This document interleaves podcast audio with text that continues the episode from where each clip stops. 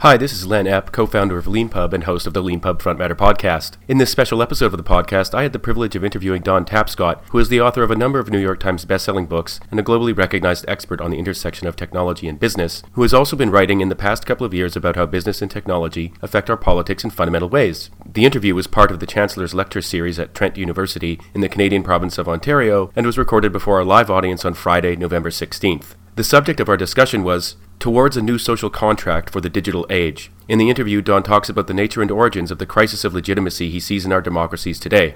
We talk about Donald Trump and fake news, the role technology plays in all this, how technology and politics and climate change are going to be fundamentally changing the nature of our post-World War Two social contract, and a lot more. I hope you enjoy the interview.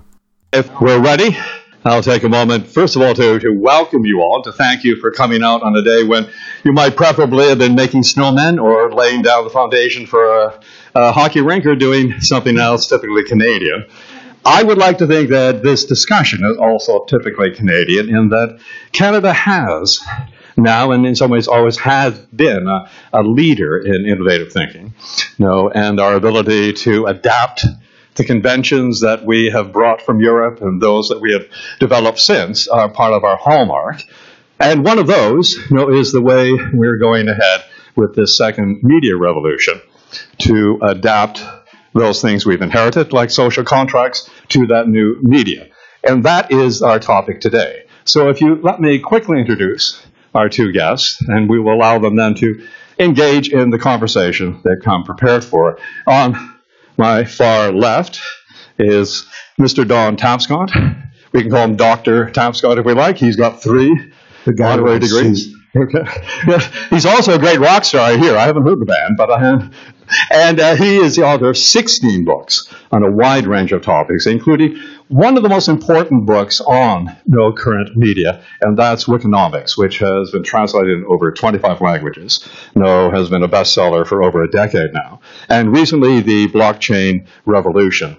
He also has a TED Talk, like a real TED Talk, not those fake TED Talks that you can find all over the place, with approaching three, two, two, Oh, I got to do my homework.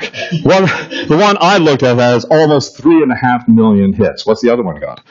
Uh, I don't know. You don't know? A lot. You, you know this too, and you know, you don't check every morning to see your, what your popularity is. What a guy! So modest. So modest. no. So it, and it, it's wonderful to know that one of Trent's, you know, early graduates, one of our real foundational alum, has that kind of, of, of world outreach. But uh, we have a, another person who's kind of related to Trent in that his twin brother has been wandering our halls now for a decade and more, you know, Glenn Epp, who has a P H D in English from Balliol College in Oxford, was for a while an investment banker and decided he would try his hand at innovative publishing. So he was a co-founder of LeanPub, an extraordinarily innovative way of bringing texts to a wider public. Uh, an author can register with LeanPub. You know, they can write their book with their audience engaging with them, their readers there for the whole ride. And when it comes time to sell it, eighty percent of the purchase price or more, the minimum is eighty, goes to the author, which is in itself an extraordinary achievement. And if you want to, you can go online and you can read Len's satirical novel, in which he takes five Canadian academics of the card, a poet, a professor of English, graduate student, researcher, the usual gang, and they go across Canada looking for the Canadian identity. And it's an extraordinary piece of work and a very fine example of what the current, current approach to marketing fiction is. So with that, I give you uh, Len Epp and Don Tapscott and what will be, I'm sure, an extraordinary conversation. Thank you for coming.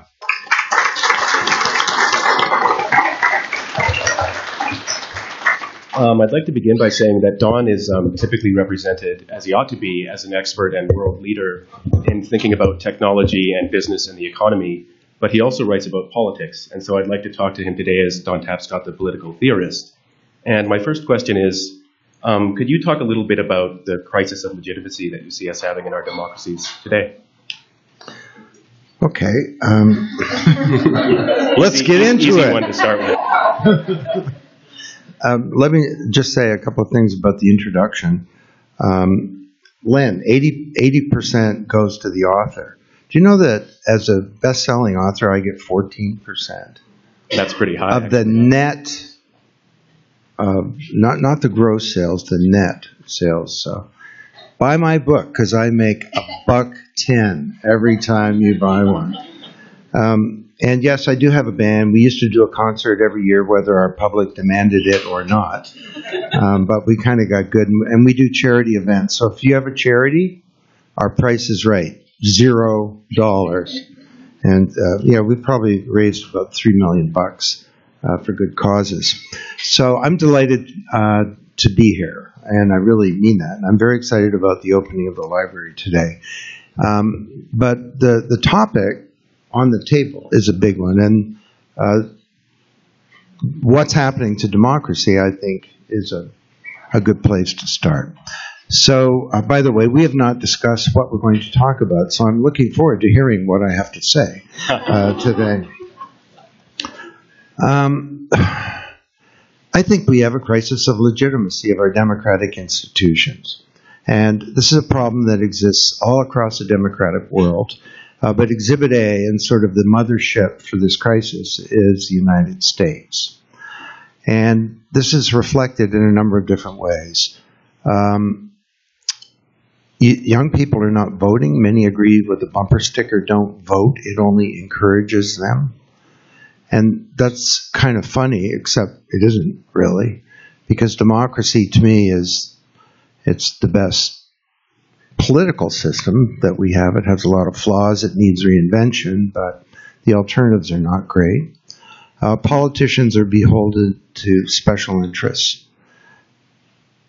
This began with Congress. ninety-five percent of Americans think there should be background checks for firearm purchases, but Congress, Senate, House can't pass a law reflecting the will of ninety-five percent of the people. So government for the people, by the people, people of the people, this is risible.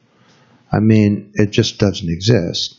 And then we have a president of the United States now, the executive office, who says that democracy doesn't work, that it's fixed, voting is rigged, there's fraud everywhere, that he actually won the popular vote.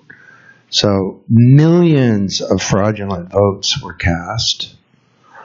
Um, now the truth is that in a big recent study they found six fraudulent votes that had been cast in the election. And so the legitimacy of the presidency is in question.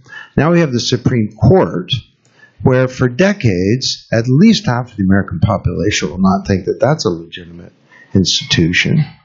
Then there's the, the free press, the foundation of democracy, which according to the executive office and the president, is fake. The New York Times is fake news. My son wrote an article last week for the New York Times. He spent a day doing fact-checking and error-correcting and editing on that. It was such a a rigorous process to get that right. So, um, where where where is all of this going to go? Well, part of the problem, and I, I mean, I'm going to resist the temptation to spend the whole hour answering this question, but I'll just say one thing. Part of the problem, this is humbling for me to say that, is that new technology is enabling this. Now, I've been the biggest champion of the internet of anybody, probably. I've probably sold more books about the digital age than anybody. Um, but I used to think, and I wrote this in a nineteen ninety-four book called The Digital Economy, that the new media is going to be amazing. It's unlike the old media, which was centralized, one way, one size fits all, controlled by powerful forces. Recipients were passive. The new media is the antithesis of that. It's interactive. It's collaborative. People are active. It has this awesome neutrality. It will be what we want it to be. And surely there are more good people than there are bad people. And one of the things I said is, I think the internet will bring us together because we'll all have access to the truth. Now, I also said it could go the other way. We could end up following our own point of view and our own set of facts. And if we did that, we'd be in these little self-reinforcing echo chambers, where the purpose of information is probably not to inform us, it's, I don't know, to give us comfort for our preconceived point of view. And there's absolutely been a fragmentation of public discourse in the United States. So the President of the United States can tweet that his predecessor, Barack Obama, wiretapped him, which is not only impossible, it's preposterous. And thirty percent of the population agrees with that. On, on that note, um, one question I have for you is that people in this debate uh, often focus on the technology and the problems with, say, Facebook or Twitter, Uh, not filtering things out. Uh, but you've been writing and talking for years about how people need their own bullshit filters, uh, long before even social media became a real thing. And particularly that digital natives, people who grew up with the web, tend to have better B S filters than people who didn't. And I'm curious to know if you think that there might be a sort of generational divide along technological lines that's partly propelling the fake news phenomenon, because there is real fake news out there, real propaganda. Yeah. Well, this whole generational thing, I, I don't know if any of you know, but this is in the mid nineteen nineties. I became interested in studying children uh, because I noticed how my own kids were effortlessly able to use all this sophisticated technology. And at first I thought, my children are prodigies. And um, then I noticed that all their friends were like them, so that was a bad theory. So uh, I started working with three hundred kids, and I wrote this book, Growing Up Digital, in nineteen ninety-seven. It defined the net generation. I said, there is no generation gap, like there was when I went to Trent. There are big differences between kids and parents on values, lifestyle, ideology, and so on. That doesn't exist today. Kids and parents get along pretty well. What we have is what I call the generation lap, where kids are lapping their parents on the digital track. And to your point, this is the first time in human history when young people are an authority about something really important. You know, I was an authority on model trains when I was eleven. Uh, today, the eleven-year-old at the breakfast table is an authority on this technology that's changing every institution in society. So I wondered, what will this do to the way that they think, the way they access inform- information? And overall, I'm kind of positive about them. Sure, you go to a restaurant, you see the family next door where nobody's talking, everybody's looking at their mobile device. But to me, that, that's not a problem of technology, that's a problem of parenting. In fact, I'll take a clap for that one. Um, in fact, my daughter, Nicole, who inspired this whole digital native net generation thing, has a one-year-old, and that kid is not allowed to go anywhere near a screen. She can't even be in a room where there's a television on. Now, it's not that she's going to grow up unconnected. Of course, she'll get access. But Nikki says, you know what a one-year-old needs? It doesn't need an interactive game. A one-year-old needs a lot of hugs, a lot of kisses, needs to be read to. One-year-old needs to jump up and down and play and dance to music and know what a dog feels like and run around outside and all the rest of that. So that was a very interesting thing. So to the point, I we eventually, for the sequel to that book, we interviewed or, or surveyed eleven thousand young people in ten countries. And I did come up with this thing that I, I'm pretty confident that they have good B S detectors, because they've grown up with so much B S online that it's, it's, and the technology is sort of like the air. So it's they, it, it's like if you lived in a world that was full of B S, that every time somebody talked to you, chances are it was B S, uh, then you would start to develop um, the the ability to scrutinize too. And I think that that's so important, because how are we going to inform ourselves in a world where the old ways of doing that are collapsing? I guarantee your newspaper is not going to be made of atoms delivered to your doorstep in a decade. They're all going to be gone. And we're, there are all these other ways that we need to inform ourselves. But when you read something online that says vaccinations will cause your baby to to grow a second head or something.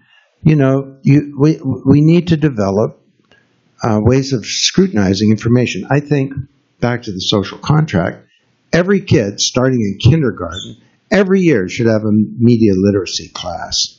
And every year you develop it, you work on it, you practice. You learn how, how to detect B S, but also how to manage this torrent of information that we all get. What about um, people who aren't digital natives? How can we educate them? There is no hope.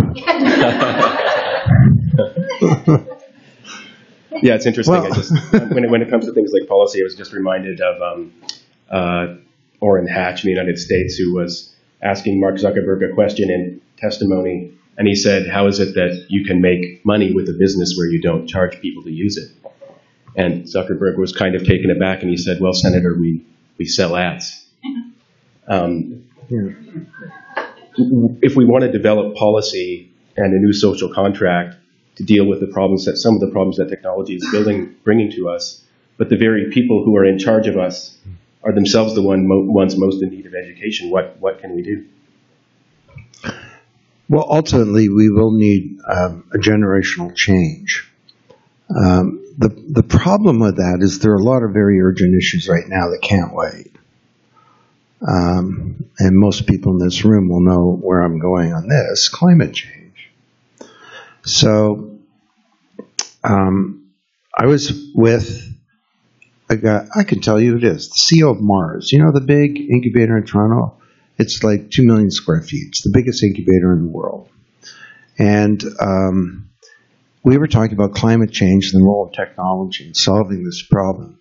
And he reminded me of this statement, I think originally came from Bill Clinton, that if we reduce carbon by eighty percent in the year twenty fifty, not by six percent, by eighty percent, it'll still take a thousand years for the planet to cool down. In the meantime, some bad things are going to happen. You can expect a billion to a billion and a half people to lose most of their water supply in the next fifteen years. You think we have a problem of migration today? You know, how, terrorism, tribal conflicts, wars. So, and it doesn't even, it doesn't matter what we do right now. That's going to happen. So if we leave this until a new generation, your generation, takes power, what's that, another twenty years or something, fifteen years, I think that we're going to be in deep, deep trouble. So I don't just talk to young people. I mean, I, you know, as a chancellor, I speak at the convocations, and I have several times said that my generation is leaving your generation with a bit of a mess. Sorry about that. And you're going to have to fix this. But the truth of the matter is that my generation has got a lot of stuff to do now, and we have a lot of responsibilities as well, which is why I'm becoming a very small p political uh, person. Yeah, that was something very striking I found in reading your work, you know, from the beginning to the end, preparing for this interview, about how um, it was in actually the afterword to the latest edition of Blockchain Revolution that you have this, you just go there and talk about Trump and Brexit and things like that. It was a um, very sort of interesting turn.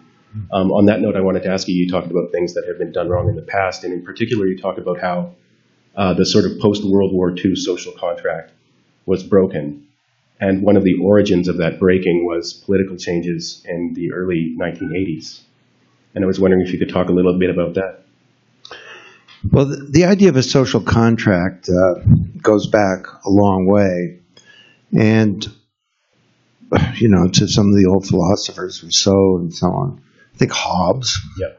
And um, and it's, it's kind of like a deal in society. That's the way we think of it today, between the main pillars. The, the three pillars are the private sector, government, and the, the civil society, uh, which I guess could include unions or what's left of them. And um when we moved from the agrarian age to the industrial age, over time, it sort of culminated in in um, in Bretton Woods after the Second World War. We created a social contract. We figured out a lot of stuff. We figured out people are going to need to be literate, so we created the public education system. Created a law: you have to go to school. It's against the law not to go to school. That was new. Um, we figured people are going to live in the city. They're going to need a social safety net. We need a way of funding that. We're going to have to tax income. Um, we figured out you can't have one oil company owning all the oil. So we created anti-monopoly legislation. In nineteen thirty-four in the United States, we figured out that if you're going to have a publicly traded company on the stock market, maybe they should tell their shareholders something once a year. Prior to nineteen thirty-four, if you had a public company, you didn't ever have to tell your shareholders anything. So those are four of dozens of decisions. And after the Second World War, we got together, we being the winners, uh, uh, uh, a bunch of companies and we or countries, and we created, and there were some corporations at the table as well. There, there wasn't really civil society or N G Os because there weren't any, unbelievably. In nineteen forty-six, um, the, the civil society was tiny. Now it's, I don't know, ten percent of of a Western economy like Canada or the United States. But we figured out all these things to try and prevent a war from ever happening again. Created the uh, the I M F and uh, the World Bank, and then a year later the United Nations, and then the the GATT uh, around trade, and the um, the W T O, and uh, a whole bunch of other uh, a whole bunch of other things. And today, We a lot a lot of that is breaking down. So let, let me just give you uh, one one example. We can talk about more if you want. But the idea, everyone assumes that we achieve prosperity through having a job. Individuals, right? You work, you get paid. It's different than under feudalism and agrarian. You worked and you grew all this stuff, and then you gave it away to the landlord, and you got to keep some of it. Kind of like with data today. We all create this data, and then Mark Zuckerberg and others expropriate it, and we get to keep a few cabbages of data. But uh, we can talk about that if you want. But so the job, I always thought that Schumpeter, you know, anybody here study Schumpeter, creative destruction, that big innovations happen, big technologies, they smash old institutions and industries, and new ones arise. That's what's so great about capitalism. We have a wave of technology about to hit us that I don't think that's going to happen. Uh, you combine artificial intelligence and machine learning, where computers learn to do things that they weren't programmed to do, along with blockchain, a new transactional platform. And you get the Internet of Things, trillions of smart objects all talking to each other and doing transactions. You get autonomous uh, vehicles. You get ro uh, robots and drones and technology in our bodies and so on. So you put all that together, forty-eight of fifty states, the number one job type for men is truck driver. I think that's gone, not in a hundred years, in a decade. Number two... Uh, or number one job for women is cashier, and it's not just you know blue collar work. It's it's knowledge work. Computers can diagnose patients better than doctors, and they can analyze X-rays better than radiologists, and they can dispense pharmaceuticals better than druggists. Which I'm happy to hear, because twice in my life I was almost killed by a, a pharmacist who didn't read the prescription right. So, and my son was very, very sick as a result of the same thing. So, I think this is going to disrupt labor markets, and we're going to have st- structural unemployment. So, what's the new social contract around that? There's lots to be done. Climate change, poverty. We, our economies are growing, and prosperity is shrinking. There's wealth being created, and the middle class is getting smaller in most O E C D countries. There's lots to be done, but it may not be done through a traditional job in the sense of a private sector company giving you a salary to do something. I think we'll need something new. And yeah, you're specifically, you're a supporter of a universal basic income, I believe. Well, I am, but to me, that's sort of the, the beginning. You just, you know, we're wealthy as a country, and many of these societies just can't let people starve to death. or or you know be homeless or or have illnesses that are not treated.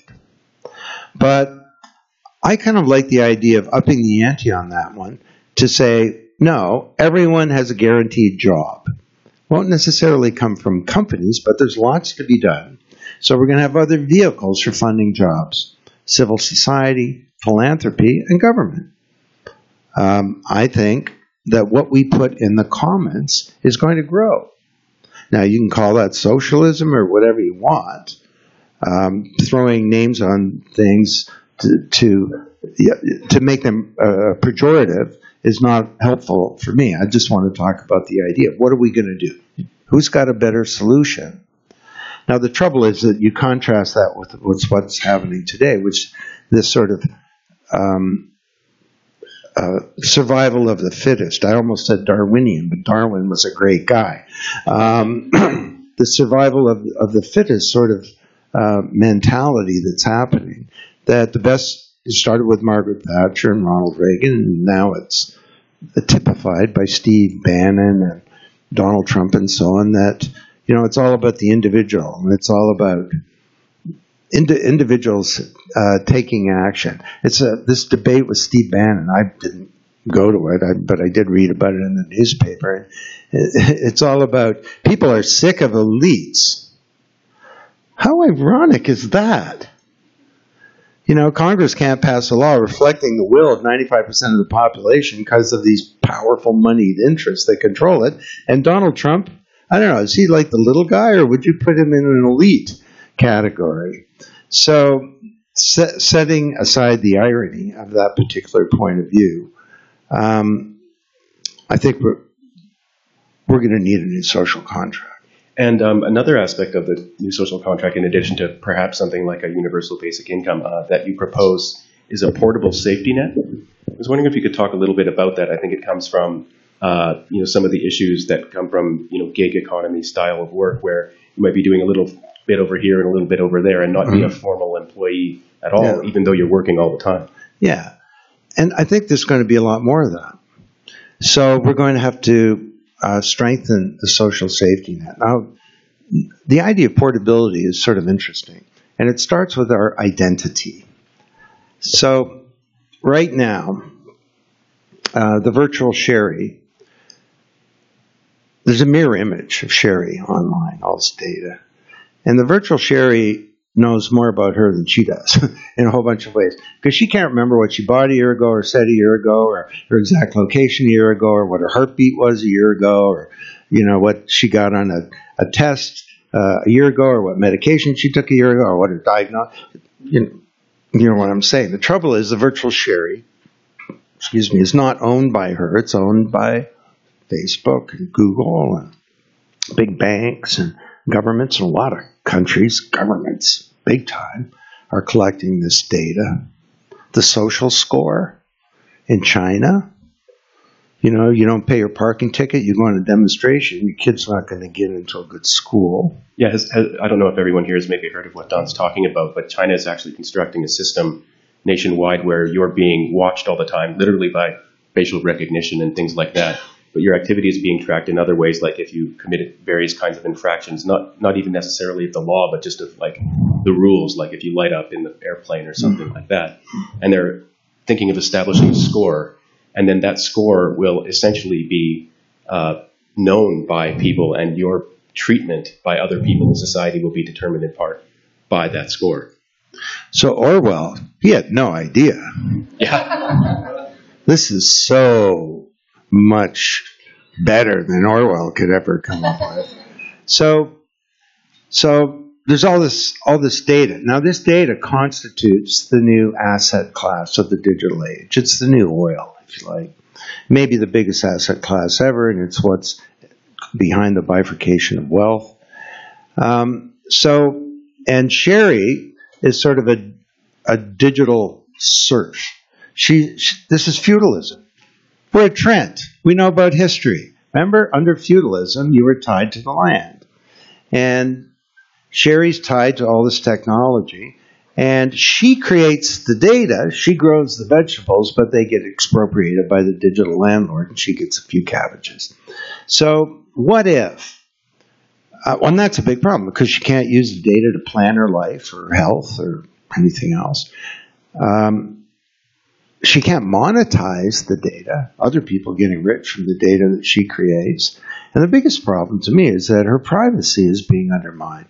And, you know, people's... People say, Don, privacy's dead. Get over it. If you have nothing to hide, what's your problem? This is absurd. Privacy is the foundation of freedom, as that social score example shows.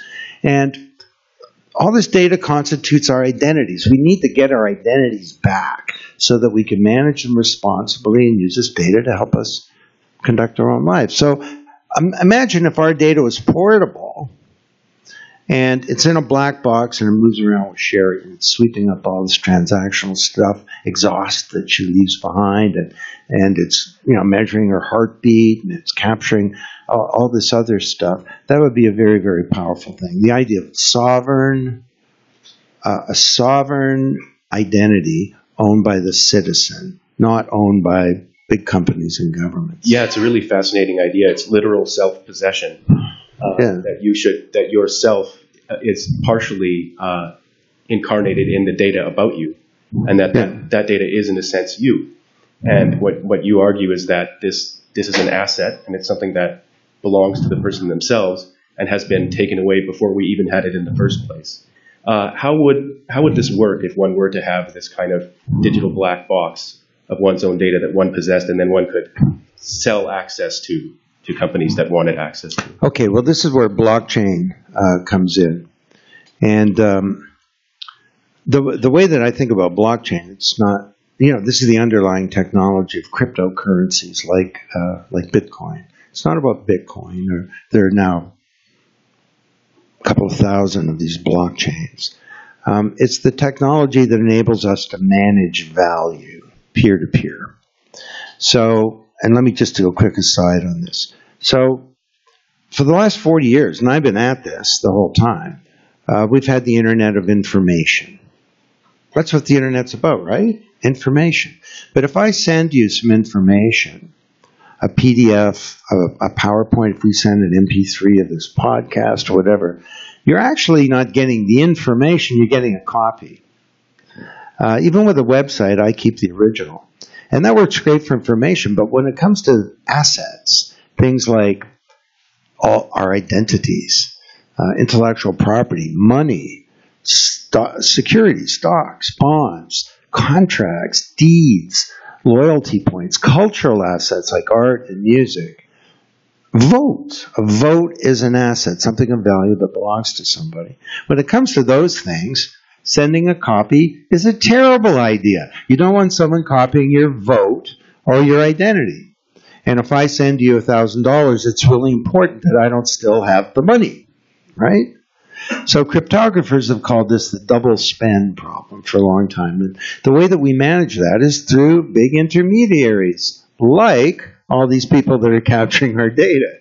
Now, it was originally banks and credit card companies and governments, but now we have... and stock exchanges, but now we have uh, social media companies and big technology companies, and they perform all of the business and transaction logic for every type of commerce. They identify you are who you are. They identify the asset. That's a dollar. That's a stock. They clear and settle the transactions, and they keep records.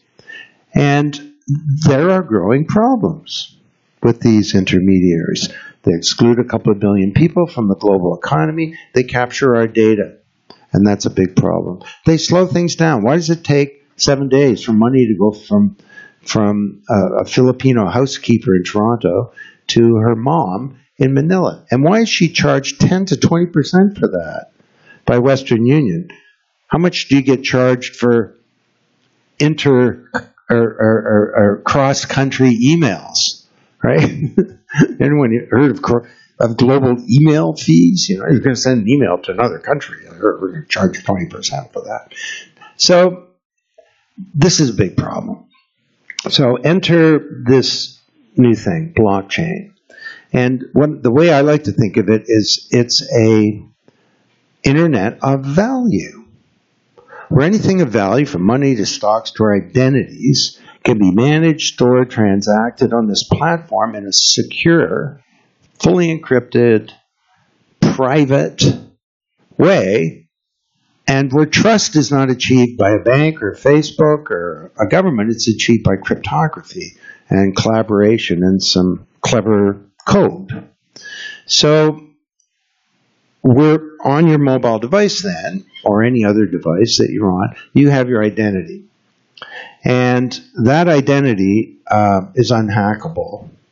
The, and and the, the way the whole system works is that reckless behavior only hurts the individual behaving recklessly. It doesn't hurt everybody. Today, reckless behavior, if someone hacks into the Facebook server, or if somebody in Facebook makes a big coding error or something like that, then all of a sudden tens of millions of, of people's private information is released. That can happen on a blockchain. Uh, the way I like to think of it is a blockchain is a highly processed thing. It's sort of, the analogy I came up with was that it's sort of like a chicken McNugget. And to to hack a blockchain would be like taking a chicken McNugget and turning it back into a chicken. Now, someday someone will be able to do that, but for now, that's going to be tough. I, now, I can't I can't help but interrupt for a moment and say John Oliver actually featured that metaphor uh, on his show. It's hilarious, and Don, Don shows it in his talks now, the, the clip. Yeah, John Oliver, you know, late night, or last week, tonight. He had a lot of fun with that, which is why I only use that metaphor with friends. No, he says, hold it. That's a terrifying idea. If that if that chicken McNugget was turned back into a chicken, that chicken would be bleeped up. That chicken would have P S T D, and it would be out on the speaker circuit talking about the things it saw. You know, my body is whole, but what of my soul? Baka, baka. Um, anyway, you have to watch yeah, it. But uh, speak, to what you were speaking about, um, actually, the, the example of the um, uh, housekeeper in Toronto having so much trouble sending payments, not only cost yeah. in money, but in time. I believe part of the story yeah. is that she would have to travel for hours to get to the right Western Union to send this money, and then it would it was uncertain how long it would take, you know, five to seven days to get to her mother, and then her mother would have to travel to Western Union right. to get the money. Uh, but there actually is currently a blockchain-based solution that she actually uses in order yeah. to get money to her mother in a very interesting and quick way. Yeah, now she takes her mobile and she goes, three hundred dollars, Mom. And the money arrives instantly on her mom's mobile. And then her mom looks at the mobile and there she sees cars driving around in Manila. And there's a, they're tellers. It's kind of like Uber. And there's a five-star teller. He's seven minutes away. She goes, boom. Seven minutes later, this guy knocks on her door, gives her the money in Filipino pesos. She sticks it in her pocket. The whole thing didn't cost twelve percent. It cost one point five percent. And it didn't take seven days. It took seven minutes. So Western Union is toast. And as far as I'm concerned, all these companies that do foreign exchange are in deep trouble. And that's a good thing. Because they've just... You know, this is the global diaspora. It's people who have left their ancestral lands, and they send money back home. This is upwards of a trillion dollars. These people have been getting ripped off. So I don't want to be too gloomy about all of this. There are all kinds of really exciting solutions to many of these vexing problems that uh, that face us today, but we need to think differently to make them happen. Um.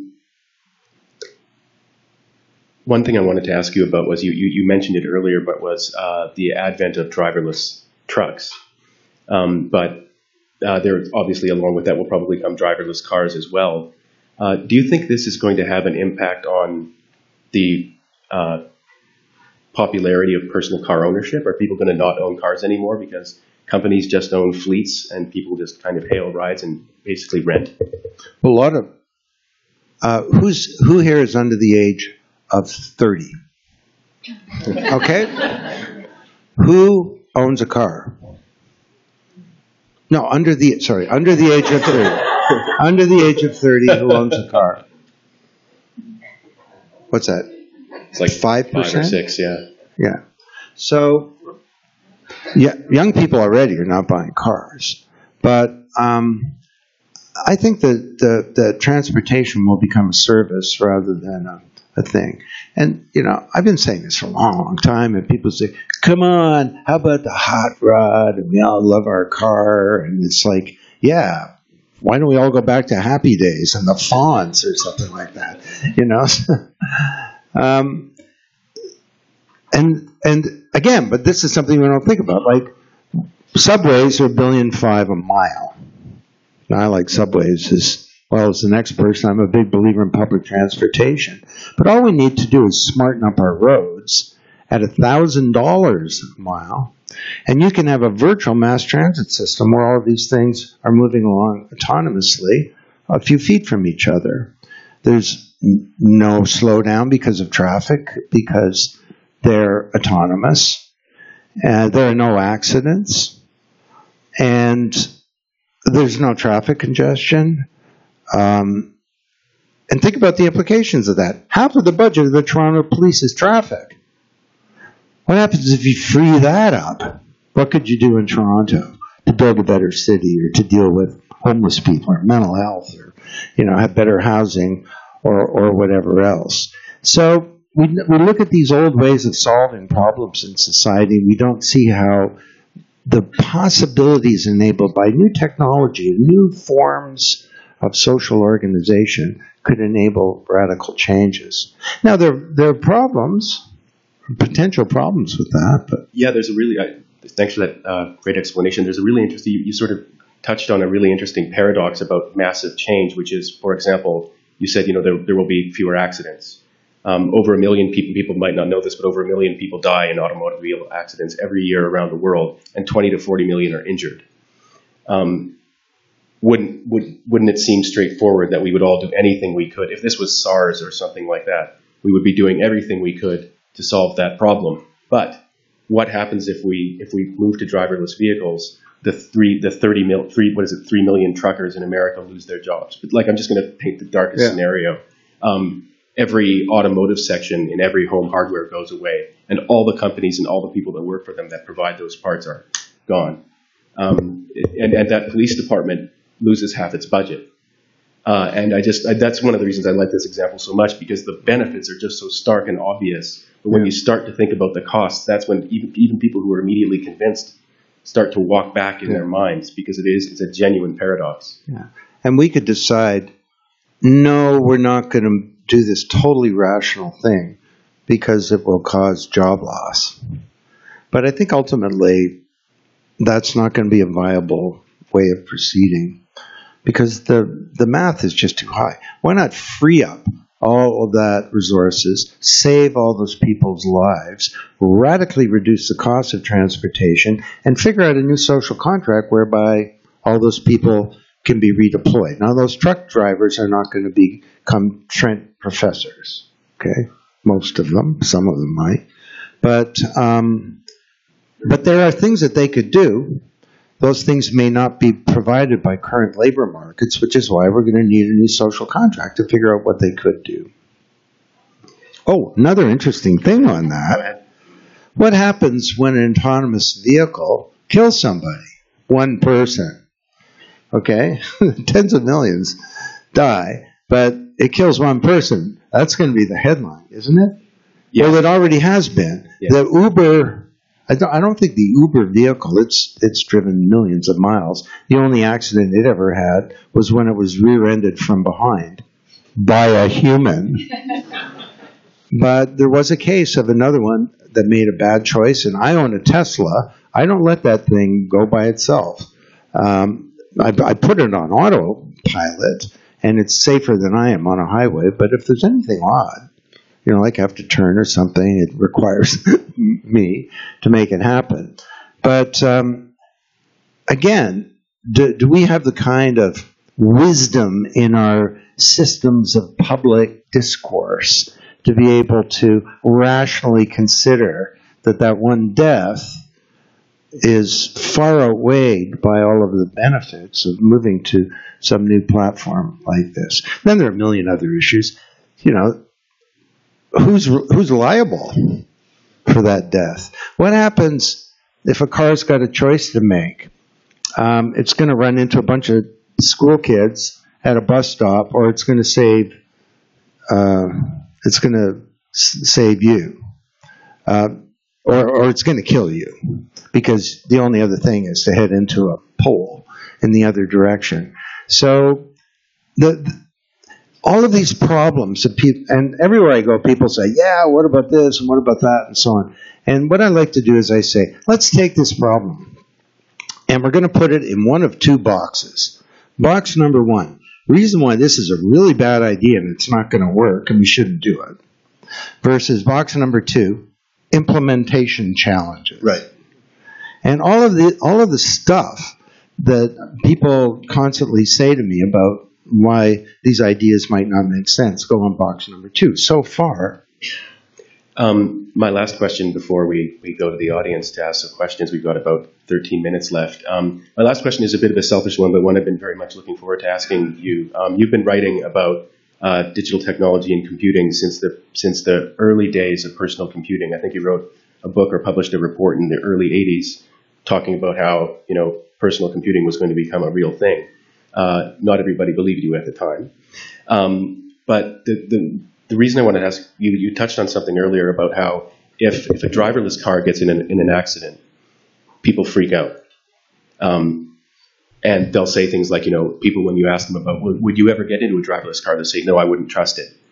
But you trust the stranger that you get into the taxi with. You trust the, you know, uh, angry, you know, I'll say like, you know, forty-three-year-old person who, you know, is a little bit drunk because they had a bad night. You trust them. You don't know. You don't know who's in that car. You don't know who's coming yeah. at you. But somehow, there, if there's a computer involved, people get concerned in, in a specific mm-hmm. way. And it's not just in driving; it's all sorts of things. Like with ebooks, the world that I inhabit, there are people who say, "I want a, I want a real book."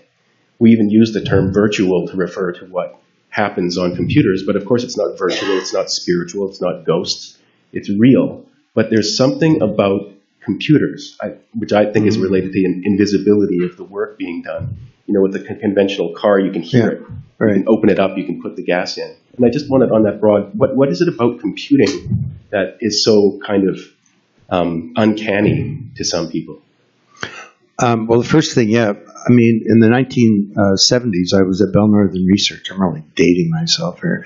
And uh, we were studying how multifunction workstations connected to a vast network of networks based on a thing called the ARPANET would change the nature of work and the design of organizations. And I wrote a book in nineteen eighty-two saying computers are not just about data processing, they're going to become a communications tool and everyone will use one. And for close to a decade, everybody said, that's garbage.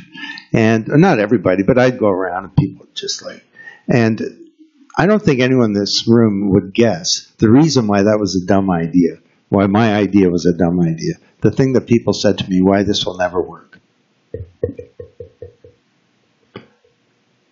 Regular people will never learn to type. The stigma around being in, on a keyboard, it was, it, it'd be like going to the moon for a regular manager to think about how to use a keyboard. And if you sat down at a keyboard in an office, people make fun of you. Hey, Bob, your secretary's sick today. Yeah, you know. So no, no, that's a very, it's a very real thing to this day. Anyway, but the thing about the fear of technology, again, young people don't have that kind of fear because it's not there. The technology's not there. It's like the air. They've grown up, you know, bathed in bits. But um, there is a l- real legitimate concern here about technology, and I'll, I'll just give you a couple of examples about what's actually going on inside the computer. So you think about Facebook and what goes on behind the scenes when you post something. If I take th- this phone, we're in the physical world now. I'm holding a phone.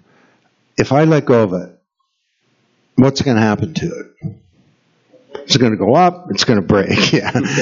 Is it going to go sideways? Is it going to go? No, it's going to go down. That's because there's a law and that has an algorithm called gravity. You go onto Facebook and you post something, what happens to it? You know, I often notice that I post something with a U R L that takes people to another site.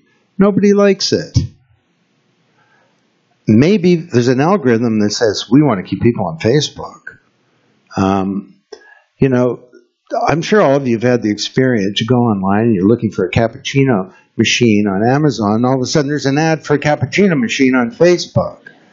So those would be two of a million examples of, in the digital world, all of the, the rules and the algorithms that govern our human interaction with other humans are unknown to us. And that's a problem, um, to me. Now, a second set of problems has to do with artificial intelligence. That we create software that does things that it wasn't programmed to do. It's called machine learning. The software can learn. It can adapt itself, and it can develop new programs and new capabilities and so on. Harnessed correctly, wow, what a force for good. Solving big problems in medicine, climate, and you name it. But there is a point where not just bad actors might get involved. You know, you create some kind of autonomous agent on a blockchain. It's flying around, and and you create you create it to do bad things. You've essentially created a virus with a bank account. And ultimately, that thing could go hiring people to do bad things, like really bad things. So there's um, after the second TED Talk that I give, they had Kevin Kelly, who founder of Wired, got up and gave a real upbeat thing about A I. And then they had a guy give a doomsday kind of thing about A I. And they were both very interesting. And the doomsday uh, speaker, I, I'm sorry, I forget his name, but he's well known. And he said, you know, we're humans and we're way more powerful than ants. Well, computers are going to become way smarter and more powerful than humans. And they're But you don't go around just looking for ants to kill. But if ants become a big problem, if you become infested by ants, then you're going to, as a human, you got this capability to just wipe them out.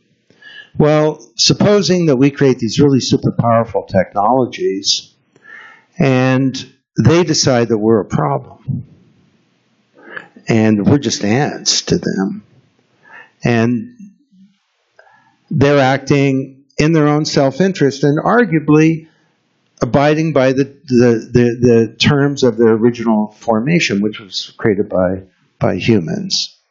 So now that's just a kind of extreme example, and it's not going to be a problem in my life, I don't think, but it might be in the the non-car owners who put up their hands here.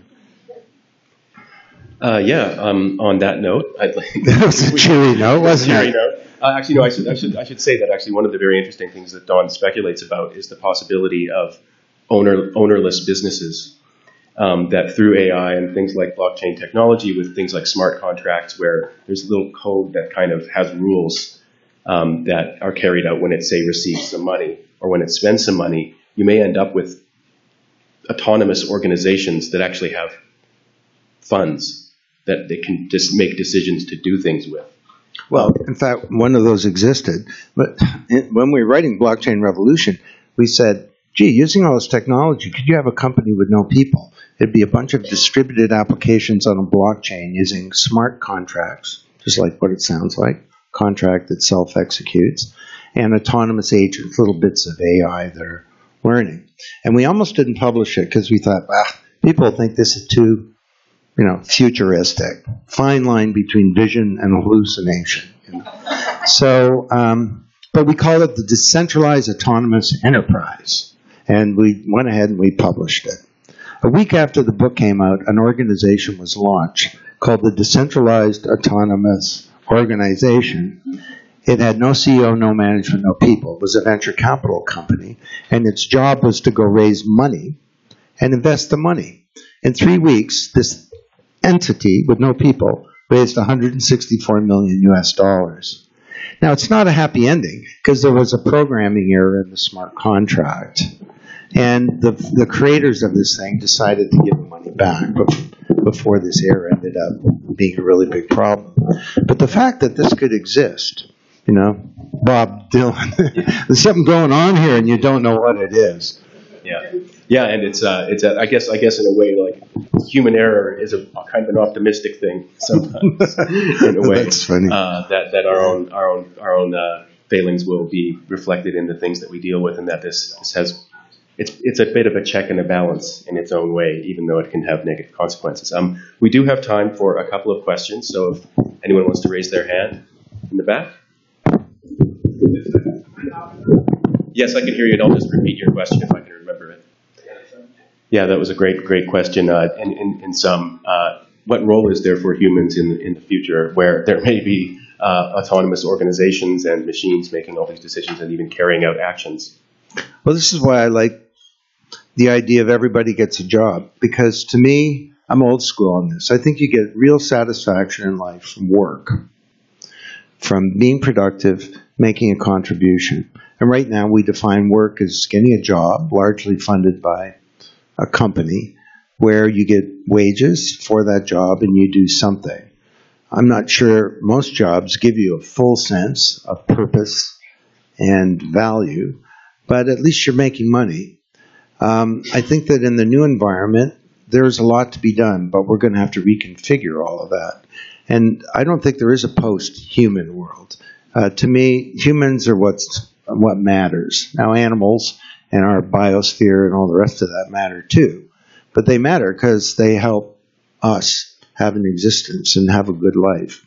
And, uh, you know, I'm not really super negative about this. It, it, it, I'm, we focus on the problems today, but I think there are real solutions uh, to many of these problems. I'll tell you one thing. In the future, little companies are going to be able to have the capability of big companies without all the main liabilities, legacy, culture, and bureaucracy, and systems, and so on. And if we do this right, there should be a halcyon age of entrepreneurship. We can bring two billion people into the global economy overnight with blockchain if, if we want to do that. seventy percent of the land titles in the world, in the developing world, are not valid. You're in Honduras, a dictator comes to power. He says, you may have a piece of paper that says you own your farm, but our central government computer says my friend owned your farm. This happened on a mass scale. You put land titles on a blockchain. They're public. Nobody can mess with it, unless you can turn a chicken McNugget back into a chicken. Oops. On that, um, on that optimistic note, I think our time is just about up. Uh, but I wanted to, uh, before thanking Don, I wanted to uh, read something that he's written and he's said uh, a few times. The future is not something to be predicted. The future is something to be achieved. And I think that we should, in that spirit, take everything we've maybe learned about or we've discussed today as an opportunity to improve the world and to uh, particularly address the crisis of legitimacy that we're all experiencing. And, you know, we'll all be learning more about Uh, what happened in the last hour when we all go on our phones in about two minutes. So thank you very much, Don, uh, for coming here and taking the time. Thank you.